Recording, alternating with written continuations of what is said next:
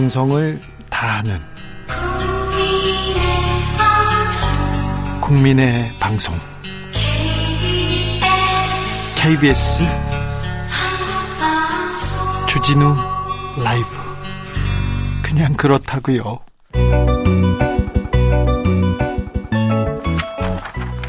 한층 날카롭다 한결 정확하다 한편 세심하다. 밖에서 보는 내밀한 분석 정치적 원의 시점 오늘의 정치권 상황 원회에서 더 정확하게 분석해 드립니다. 최민희 전 더불어민주당 의원 어서 오세요. 안녕하세요. 불굴의 희망 최민희입니다.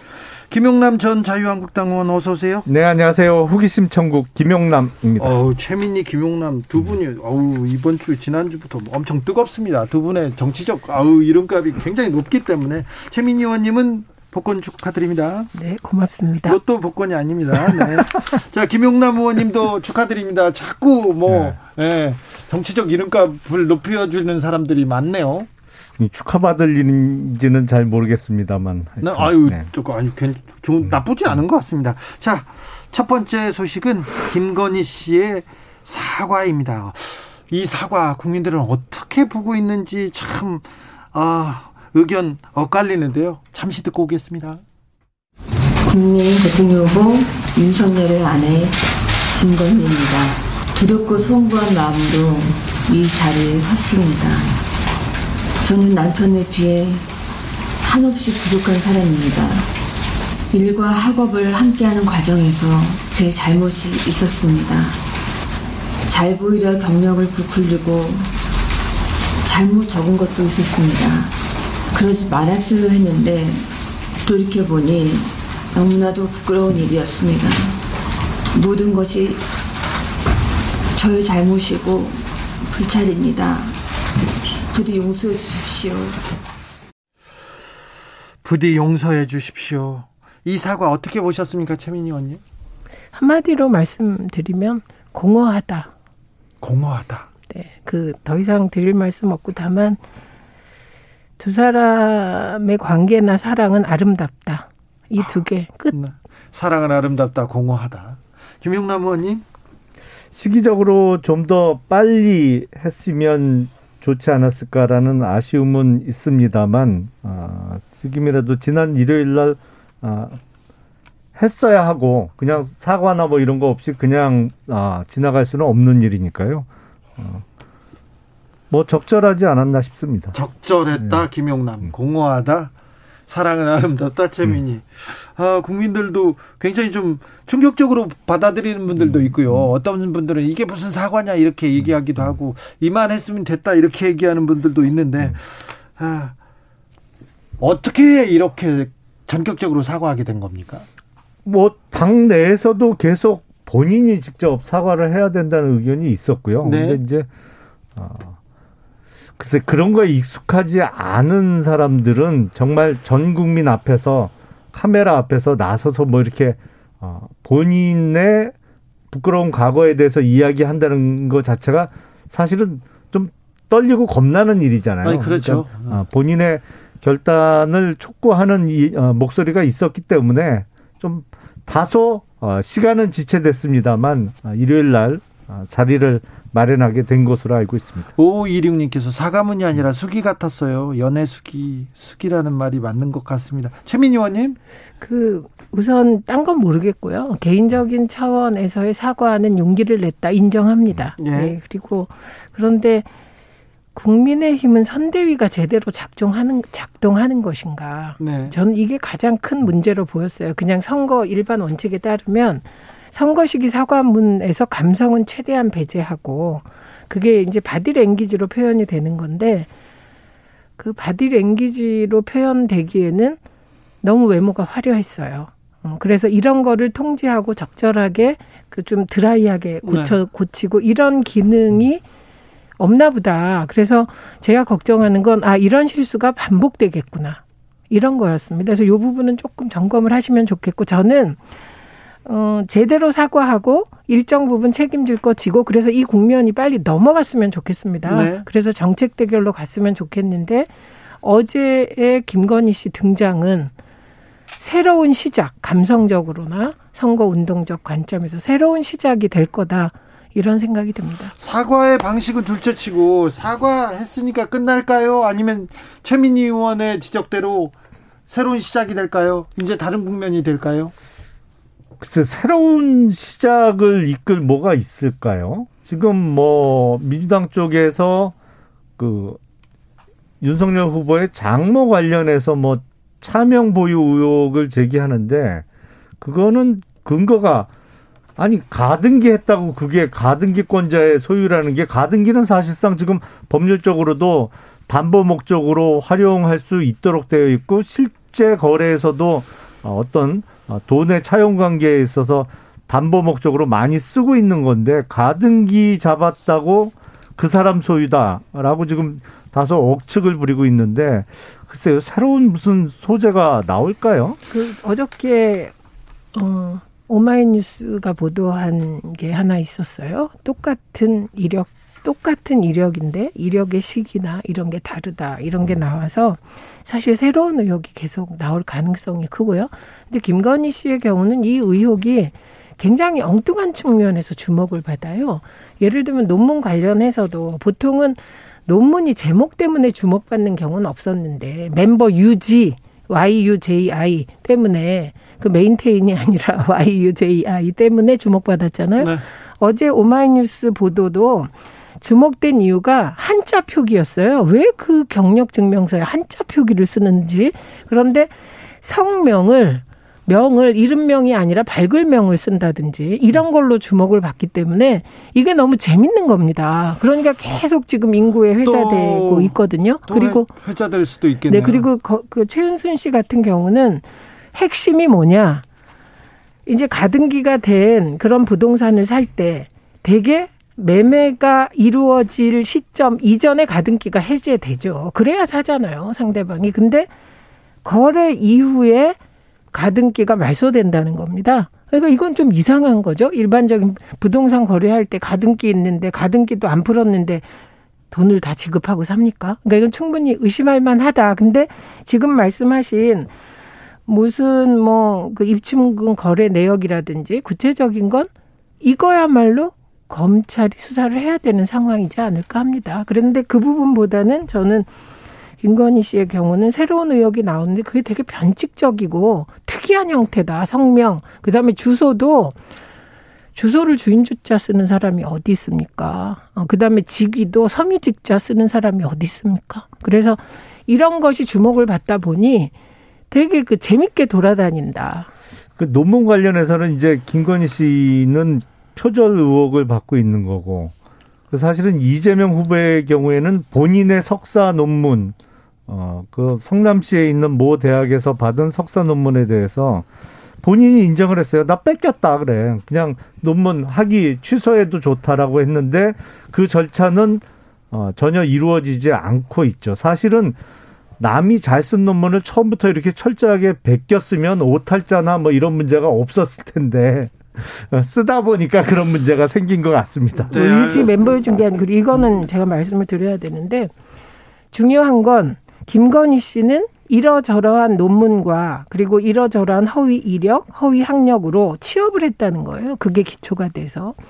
이재명 후보는 뭐 그걸 가지고 교수가 됐습니까? 뭐가 됐습니까? 그리고 본인이 그걸 반납한 이후에 경력에서 싹 지워버렸습니다. 그래서 그렇고, 그 다음에 뭐 윤석열 후보라면 모를까 이거 뭐 김건희 씨 논문 유지 예, 논문 문제 무슨 이재명 후보를 걸고 넘어집니까? 논문 문제가 논문 문제는 아직 나오지도 않은 것 같아요. 논문 내용에 대해서는 음. 또그 부분도 또 어, 도화선이 될 가능성도 있습니다. 3382님, 누가 봐도 진정성 있는 사과, 용서 구했다. 더 이상 사과는 불필요하다. 이렇게 얘기합니다. 5785님은 자기야, 어, 사구사일님 얘기부터 먼저 듣겠습니다. 국민이 받고 싶어 하는 것은 후보자가 이 문제를 대하는 태도에 대한 문제의식입니다. 얘기했는데요. 5785님이 자기 아내가 무슨 잘못이 있느냐고 민주당 기획공작에 노란하고 있다고 기자들을 나무라던 윤석열 후보 사과 안 합니까?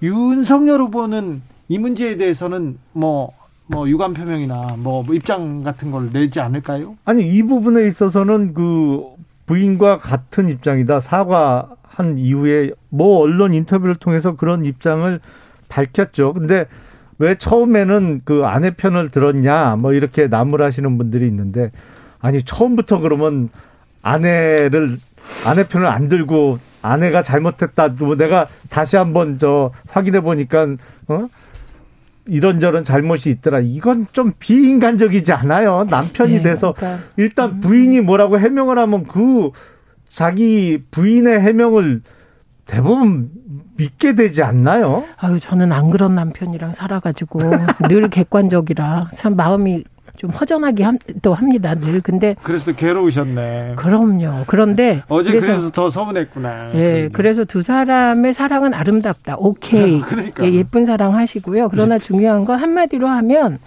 공허한 사과, 뒤늦은 사과로 윤석열의 윤석열 후보의 최대 가치인 공정이 무너져 가는 상황이다. 이것만은 분명한 것 같습니다. 어, 중도층 그리고 젊은 네. 층에서도 윤석열의 공정 이 부분에 대해서는 굉장히 좀 의심받는 것 같습니다. 글쎄 그게 근데 어, 대부분의 경우에 특히 결혼 전에 어떤 일이 있었는지는 사실은 말해주지 않으면 모르죠. 그리고 그걸 물어봐도 그 배우자가 하는 얘기를 대부분은 믿게 돼요. 그건 네. 처음부터 의심하거나 뭐 증거 내나 뭐 너뭐 뭐 이거 가져와 저 어, 확인 자료 가져와 이렇게는 부부 사이에 그렇게 대화가 오고 가기는 쉽지 않죠. 그런 네. 의미에서 어, 윤석열 후보도 미처 어, 실상을 다 파악하지 못했던 점이 처음에 있었던 것 같고 뭐 저도 그렇습니다만 사실은 과거에 어떤 어, 배우자와 관련된 일은 살아가면서 차차 알게 되는 경우가 많이 있잖아요. 알겠습니다. 이태만님 집에 있는다잖아요. 이제 다, 짜증나니까 다른 얘기합시다. 네. 얘기합니다. 자, 김건희 씨의 사과가 반전의 계기가 될지 2부에서 찾아뵙겠습니다. 주진우 라이브 2부 시작했습니다. 지역에 따라 2부부터 함께 하시는 분들 계시죠? 어서 오십시오. 잘 오셨습니다. 라디오 정보센터 잠시 다녀오겠습니다. 조진주 씨. 정치적 원의 시점 이어가겠습니다. 김용남 특보를 윤리위에 제소한다는데 이거 왜 그런 거예요? 이유나 좀 알아야 되겠어요. 일단은 지난주 화요일 날 이준석 대표가 두 번째로 국민의힘 선대위를 또 뛰쳐나갔잖아요. 네. 그러면서 이제 소위 그 윤핵관이라고 누구누구를 지목하면서 그때는 이제 장재원 의원하고 장재원 의원을 네, 공격했죠. 네, 공격했죠. 네. 그래서 제가 그 다음날 수요일 날 뭐 언론하고 인터뷰를 하면서 아, 누구나 친한 사람, 가까운 사람은 있는 거 아니냐. 예? 그러니까 윤석열 후보도 뭐 측근이라고 불리는 사람이 있는 거고 이준석 대표도 대표 돼 갖고 저 취직시켜주고 월급 주고 이런 사람들 소위 그것도 얘기하자면 이준석 핵심 관계자들이 있는 건데 예. 왜 누가 누구하고 친하다는 것 자체로 자꾸 어, 그 사람들이 없어져야 된다고 공격을 하냐. 그건 네. 잘못된 거 아니냐 그런 취지로 인터뷰를 했더니 상식적인데요? 그게 마음에 안 들었나 봐요. 아, 그래요? 그러니까 본인 얘기로는 옛날에 당대표는 다섯 명씩 취직시켰, 취직을 시켰는데 자기는 두 명만 시켰다는 취지거든요. 근데 네. 제가 과거의 당대표보다 더 많은 사람들을 취직시켰다고 얘기한 게 아니거든요. 그러니까 네. 새로운 자리 만들어서 취직시켜준 사람 있지 않냐? 이준석 대표도. 그럼 그건 이준석 대표 측근 아니냐? 아 그 부분 가지고 지금 예. 네, 그러니까 뭐 오해를 한 건지 모르겠는데. 어떻게 보셨어요 최민 의원님? 저는 김용남 의원이랑 토론을 많이 해서 정이 들어가지고 어. 일단 김용민 의원을 누가 제소한다니까 싫더라고요. 김용 김용남 또 아니 그 김용남 그리고 그 내용이 네. 김용남 전 의원께서 뭐 잘못을 크게 했나 봤더니 사실은 그 정도의 말싸움, 사실 말싸움 정도거든요. 네. 그래서 좀 이상하고, 근데 지금 그것만 이상한 게 아니라 가장 이상한 게 이게 우리가 선거가 네가티브로 흐른다고 걱정하지 않습니까? 네. 그런데 네가티브가 선거의 본질이 돼요. 이유가 왜 그러냐? 선거가 정파끼리 나누어서 여야가 나누어서 한 자리에 놓고 너 죽고 나 살자 싸우는 거니까. 그렇죠. 네. 그러니까 상대방 죽이려면 네가티브 하는 겁니다. 그러니까 네. 이게 안 좋지만 본질 중에 하나예요. 네. 두 번째 내로남불합니다. 그게 선거의 속성이에요. 세 네. 번째가 PR, 피할 건 피하고 알릴 건 알린다. 네. 이걸 멋지게 홍보라고 하는데 이게 보통 너 죽고 나 살자의 싸움이 여야 간에 벌어지는데 네. 지금 국민의힘은 너 죽고 나 살자 식으로 같은 당내에서 싸운단 말이죠. 그러니까 이게 이게 뭐지? 이런 생각하게 되고. 국민의힘 싸움부터 좀 정리하고 나오셔야 되겠어요. 그런 얘기예요. 그러니까 무슨 말이냐면 후보가 대표한테 평론하지 마라. 그러면 대표가 아 이거 재연이다. 이게 네. 민주주의다. 이러고 공개적으로 싸우는 거 전 처음 본 것 같아요. 그러니까 이번 대선은 지금 국민의힘이 이렇게 저렇게 여당을 공격하려면 내부 정리 좀 하시는 게 좋겠다.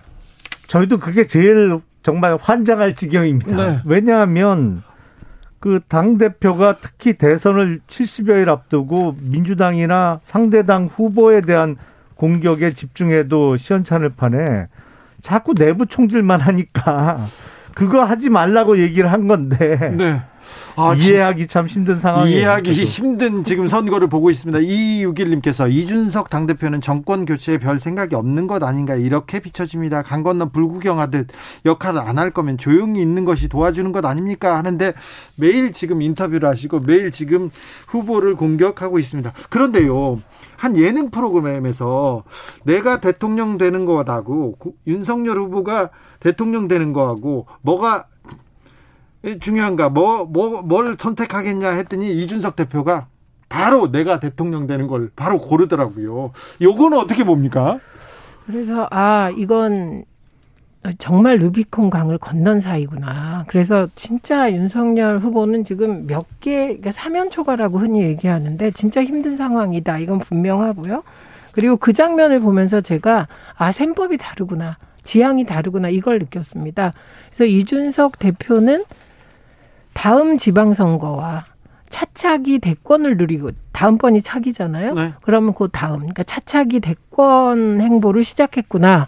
이거를 고발원으로 느꼈어요, 저는. 네. 그래서 뭐 지금 본인이 뭐 후보 바꿔도 본인이 될 가능성은 없잖아요. 피선거권이 그러니까 아예 헌법상 그러니까, 없죠. 예. 그러니까 어 이게 차차기 대권 행보를 벌써 시작했구나. 그리고 뭐 이 비슷한 질문을 어딘가에서 했어요. 근데 그것도 부정하지 않았어요. 그러니까 그뭐 그뭐 그 뭐 대통령의 뜻이 있냐 비슷한 질문에 대해서 부정하지 않는 걸 보고 어, 이건 정말 전대미문의 상황이다. 이렇게 생각했습니다.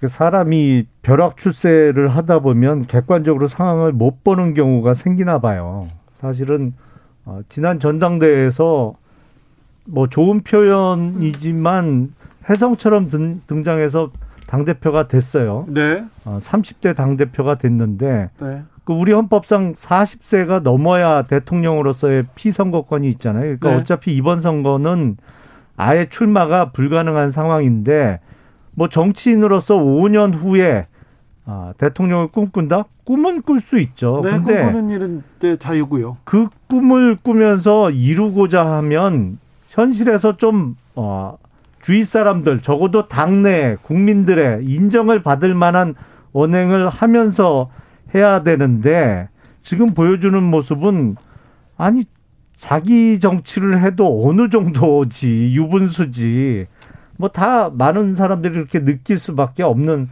상황이거든요. 육사용 제가 제가 보면서 이제 사람이 망가지는 경우를 몇 가지 봅니다. 어떤 사람이 계속된 실패로 망가지는 경우가 있어요. 좌절하고 망가질 수가 있죠. 근데 다른 케이스는 뭐냐면 자신의 자질이나 역량을 뛰어넘는 너무 큰 성공을 거두거나 너무 큰 벼슬을 갑자기 하는 경우에 망가지는 경우를 종종 봐요. 왜냐면 그걸 지탱할 힘이 없거든요. 역량이 안 되거든요. 소년급제 망한 사람들이 네. 좀 많이 있죠. 근데 제가 보기에 어, 이준석 대표는 한때 국민의힘의 구세주였습니다. 어, 그렇죠. 네. 얼마 전까지만. 그래서 저는 세상 모든 사람의 역량이라는 게 그 상황에서 순기능도 하고 역기능도 하는데 그 국민의힘의 구세주일 때 이준석 후보는 순기능을 한 거고 네. 지금 이제 대권 국면으로 넘어오면 후보 중심으로 돌아가는 거잖아요. 그래서 저는 어, 이준석이라는 사람을 대표로 뽑고 관리할 역량이 부재한 거다. 네. 국민의힘 쪽 세력이 이런 느낌이고 그다음에 또 하나는 이준석 대표가 벼락 출세다 거기엔 동의 안 합니다. 왜냐하면 이준석 그 대표가 2012년에 비대위원으로 픽업된 이후로 거의 10년 동안 그 그때 비례대표를 받을 수도 있는 사람인데 비례대표를 안 받고 10년 동안 정말 저 그 TV 토론부터 모든 토론을 나가면서 단련되어 와서 그건 아니고 오히려 벼락 출세라면 갑자기 검찰총장 그만두시고 네. 국민 대국민의 힘의 후보가 된 윤석열 전 총장이 벼락 출세가 아닐까 싶습니다. 아니, 정치 이력이 짧다고 꼭 그걸 벼락 출세라고 얘기하는 거는 조금 안 맞는 것 같고요. 이준석 대표의 경우에는 말씀하신 대로 이제 처음 시작을 비대위원으로 시작했잖아요. 네. 26살 때. 네. 그러니까 비대위원은 정상적인 상황에서는 최고위원급이잖아요. 그게 비대위원장이 당대표를 대신하니까. 그러니까 회사 생활을 시작하면서 입사하면서부터 이사직급부터 시작한 거예요. 그리고 네. 계속 이사직급으로만 있었던 거예요. 그러니까 뭐 말단부터 시작해서 이렇게 대리, 차장 이렇게 올라간 적이 없고 뭐 그냥 26살 때부터 일종의 기획실장님으로 입사를 해갖고 그냥 10년을 지나다가 당대표가 된 건데 그래서 그런지 기초가 약한 것 같아요. 기초가 약합니까? 그 망가졌습니까? 근데 이준석 대표가? 아, 그래서 어쨌든 그건 본인 하기 나름이겠죠. 어쨌든 앞으로라도. 제가 드리고 싶은 음. 말씀은 내부 정리하시고 네. 나오시는 게 네. 좋겠다. 아무튼 이겁니다. 당 대표하고 후보하고는 좀 정리하셔야 네, 되겠어요. 네, 네, 네. 아, 저희도 정리하고 싶어요. 네.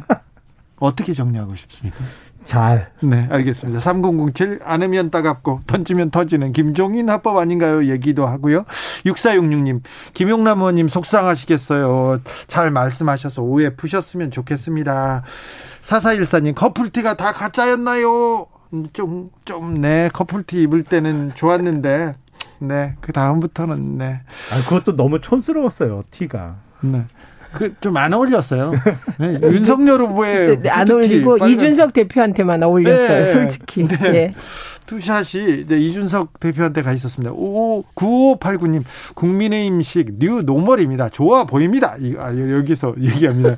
자, 2661님께서는 가까이서 윤 후보를 지켜보니까 윤 후보는 안 된다는 거를 인지하지 않았을까요? 이 대표가 이렇게 물어보는데. 그러면 더 나쁜 사람이죠. 아 그래요? 뭐 어찌 됐건 간에 선거는 끝까지 최선을 다해야 되는 거고 그게 당원이나 당직자뿐만 아니라 제일 큰 책임을 맡고 있는 당 대표라면 정말 전력을 다해서 하는 데까지 다 해야 되는 거지. 소위 그 막말로 그 지금 간 본다는 얘기밖에 안 되잖아요. 그 예. 근데 김종인 위원장에 대한 기대가 크지 않습니까? 그럼 보수 지지자들 사이에서 김종인 위원장이 캠프에 들어오면 윤핵관이라는 그 단어도 사라지고 뭔가 정리가 될 것 같고 이준석 대표도 김정인 위원장 얘기는 좀 들을 것 같다 이런 건데 지금은 거의 통제 밖으로 나간 것 같고 김정인 위원장이 이게 그립을 잡는다고 했는데 그립이 전혀 안 됩니다. 그러니까 네. 지금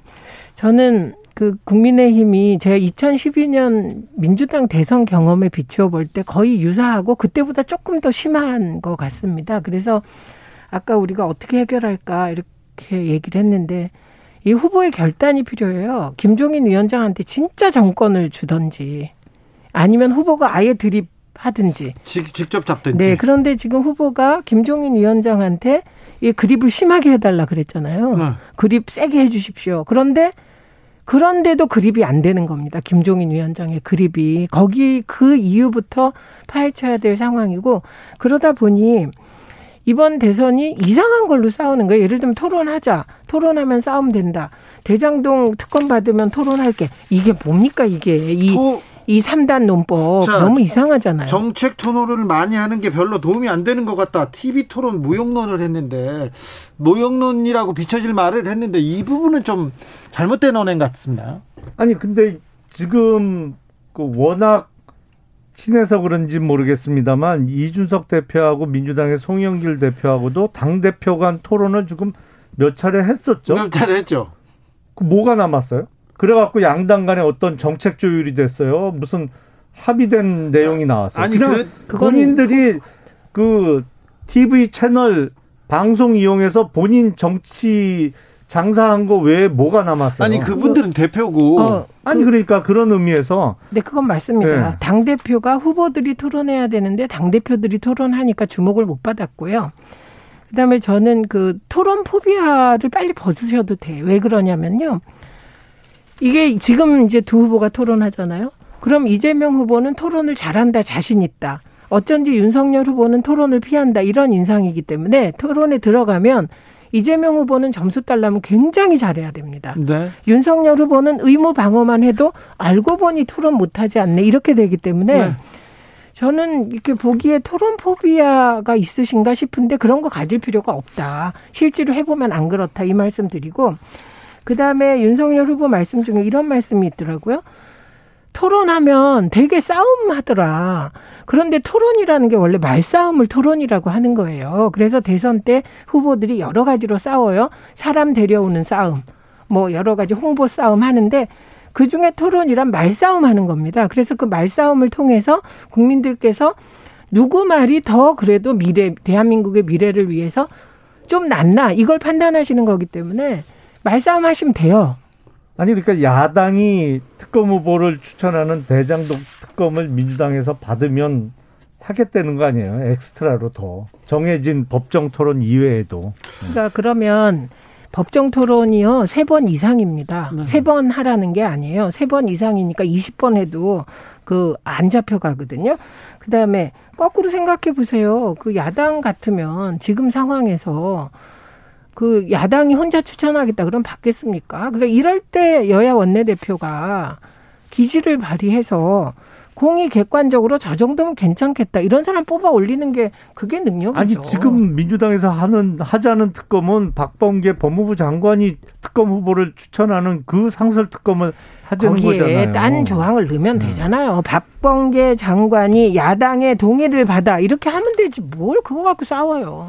자, 그럼 그거 확답을 해주세요. 그러면 야당의 아니, 동의 저는, 없이는 어 그러니까 어, 의원님과 제가 제가 현장에 있으면 이런 거 쉽게 해결하죠. 그러게요. 아이 빨리 최민희를 빨리 국회로 보내야 되겠어요. 아, 이번에 복권도 되셨는데 그러니까. 법무부 장관으로 보내드려야 되겠네요. 최민희 김용남이 국회에 있었으면 해결될 일이 많았네. 네. 네. 자 국민의 알 권리 그리고 정 정책 검증을 위해서 좀 책임 있는 자세를 음. 보여야 됩니다. 굳이 네, 이렇게 네. 뒤로 이렇게 빠질 필요 없어요. 네. 변병우님께서 토론 후에 판정은 국민이 합니다 얘기했고요. 조현수님께서 토론으로 세상을 바꿀 수는 없지만 토론 없이 세상을 바꿀 수는 없습니다. KBS 열린 토론의 모토입니다. 네.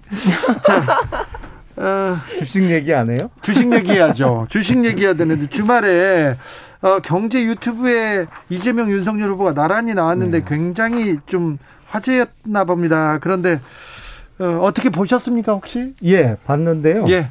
어, 사실은 그 유튜브가 작년부터 해서 그 소위 대박이 난 유튜브 채널이잖아요. 요즘은 주식 관련된 것에 그 정보에 굉장히 많은 사람들이 관심이 있습니다. 예. 그래서 네. 그 양당 후보가 나란히 출연을 했고 또 윤석열 후보 같은 경우에는 그 관련해서 주식과 그 증권 관련해서 오늘 또 공약도 발표를 했어요. 네. 사실은 아, 증권거래세 폐지 문제도 있고 네. 지금 아, 소위 그 우리나라의 개인 투자자들이 가장 열받아 하는 부분이 있는데 상장 회사들이 돈만 되는 부분을 딱 물적 분할해 갖고 따로 별도 상장하는 거. 네. 이게 이제 국내 모 재벌들도 재벌들이 하고 있죠. 많이 하죠. 최근에 완전 유행이에요, 이게. 예. 근데 이거 제가 알기로는 세계 어느 나라도 상장 회사를 이렇게 하는 경우는 없어요. 정말 그 기존의 주주들 그러니까 오너 빼고는 다 손해 보는 거거든요. 이게 네. 거의 네. 대부분의 경우에. 네. 아 그래서 그 부분에 대해서도 제도 어, 제도 개선책을 내놨고 뭐 요 부분에 있어서 가장 요 며칠 동안 핫한 것 같아요. 주식 증권 요 관련된 부분. 근데 이재명 후보께서 이제 그 유튜브 채널에 출연하셔서 코스피 5천도 어렵지 않다. 뭐 이런 말씀을 하셨어요. 음. 근데 사실 이거 저는 5천 아니라 만도 만들 수 있어요. 코스피 만, 2만도 아, 만들 수 있어요. 아, 김용남이 되면 2만 됩니까? 방법을 알아요. 방법 어떻게 해요? 인플레이션을 세게 일으키면 돼요. 아이고. 그러면 또 경제 대책 부동산이 아니죠. 됐던 주식이 됐던 실물을 무조건 갖고 있어야 아, 살아남을 수 있기 때문에 네. 주가가 팍 이렇게 수직 상승할 수밖에 없, 아, 없거든요. 이거는 공약이 안 된다 이 얘기를 하시는 아니 그런데 문제는 뭐냐면 이재명 후보가 이런 말씀을 하시면 전차 진짜로 그렇게 만들까봐 겁이 나요. 아, 예. 인플레이션 세게 일으키나 일으켜서 어. 이렇게 만들까봐. 어, 그런, 그러니까 추진력이 있다. 그래서 꼭 할 거다. 뭐 그건 좋기도 하고 나쁘기도 아니, 할것 같고요. 인플레이션을 세게 일으키는 게 뭐가 좋아요? 어쨌든, 절대 해서는 안 되지. 아니, 그걸 좀 안, 안 들으신 것 같은데, 내용은 이거였습니다. 대한민국 기업들이 디스카운트 돼 있다. 그래서 대한민국 기업들이 정당하게 평가받았을 때, 지금 그 디스카운트 된 게 몇 분의 몇으로 보면 4,500도 가능하다. 이 얘기였고요. 그래서 그건 뭐 가능하다는 거지 그걸 정책으로 하겠다까지 하지 않았고 어쨌든 3% 나간 이후에 윤석열 후보가 주식 관련 공약 내놓은 거 긍정적으로 평가합니다. 근데 현재 조회수 보니까 이재명 후보가 196만, 윤석열 후보가 136만 이렇네요. 어쨌든 결국 조회수로 일정 부분이 판가름 나는데 이재명 후보는 대박 난 것 같아요. 그리고 이 자체가 대박인 게 삼나구라는 말이 생겼습니다. 3%가 나라를 구했다. 이게 무슨 소리냐면 너무 토론을 안 하다 보니까 두 후보에 대해서 알 길이 없다.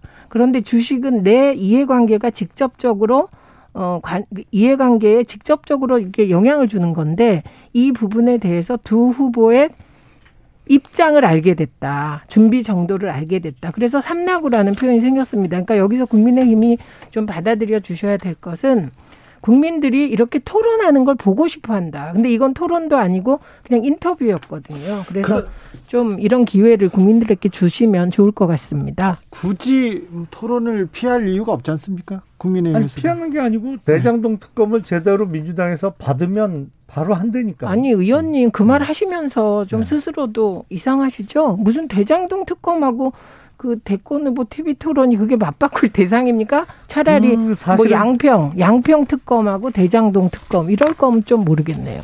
심각한 문제인데 지금 검찰이 뭉개고 있으니까 지금 대장동 관련해서 관련자들이 그 갑자기 돌연히 사망하는 분들이 계속 나오고 수사는 전혀 진척이 안 되고 있기 때문에 국민 여론상 지금 특검이 필요하다는 여론은 대단히 높잖아요. 네, 높아요. 높은데 지금 안, 안 하고 네, 있잖아요. 의원님, 꺼진 불도 다시 보자. 아주 국힘의 좋은 전략이라고 생각합니다. 그런데 그러면 전 제일 궁금한 게 곽상도 의원은 기소됐어, 안 됐어? 50억 클럽은 어떻게 됐어? 어찌... 박영수 전 특검 어떻게 됐어? 이게 또 궁금합니다. 돈의 흐름. 빨리 특검도 하고 토론도 하고 그랬으면 네. 좋겠습니다. 강병재님께서 준서가 호미로 막을 거 포크레인으로도 못 막는다. 윤 후보 다 주고 너만의 세력을 만들자. 정치판이 이렇게 비열하다. 준석이가 무너지는 게 가슴 아프다. 이렇게 얘기해 주셨고요. 방, 박성철님께서는 자살률은 그 나라의 현재요. 출생률은 그 나라의 미래다. 좀 더 정치인들아 생각 좀 해라. 이렇게 어, 그 두 가지 기준으로 놓고 정말 암울한데요. 네, 그러게요.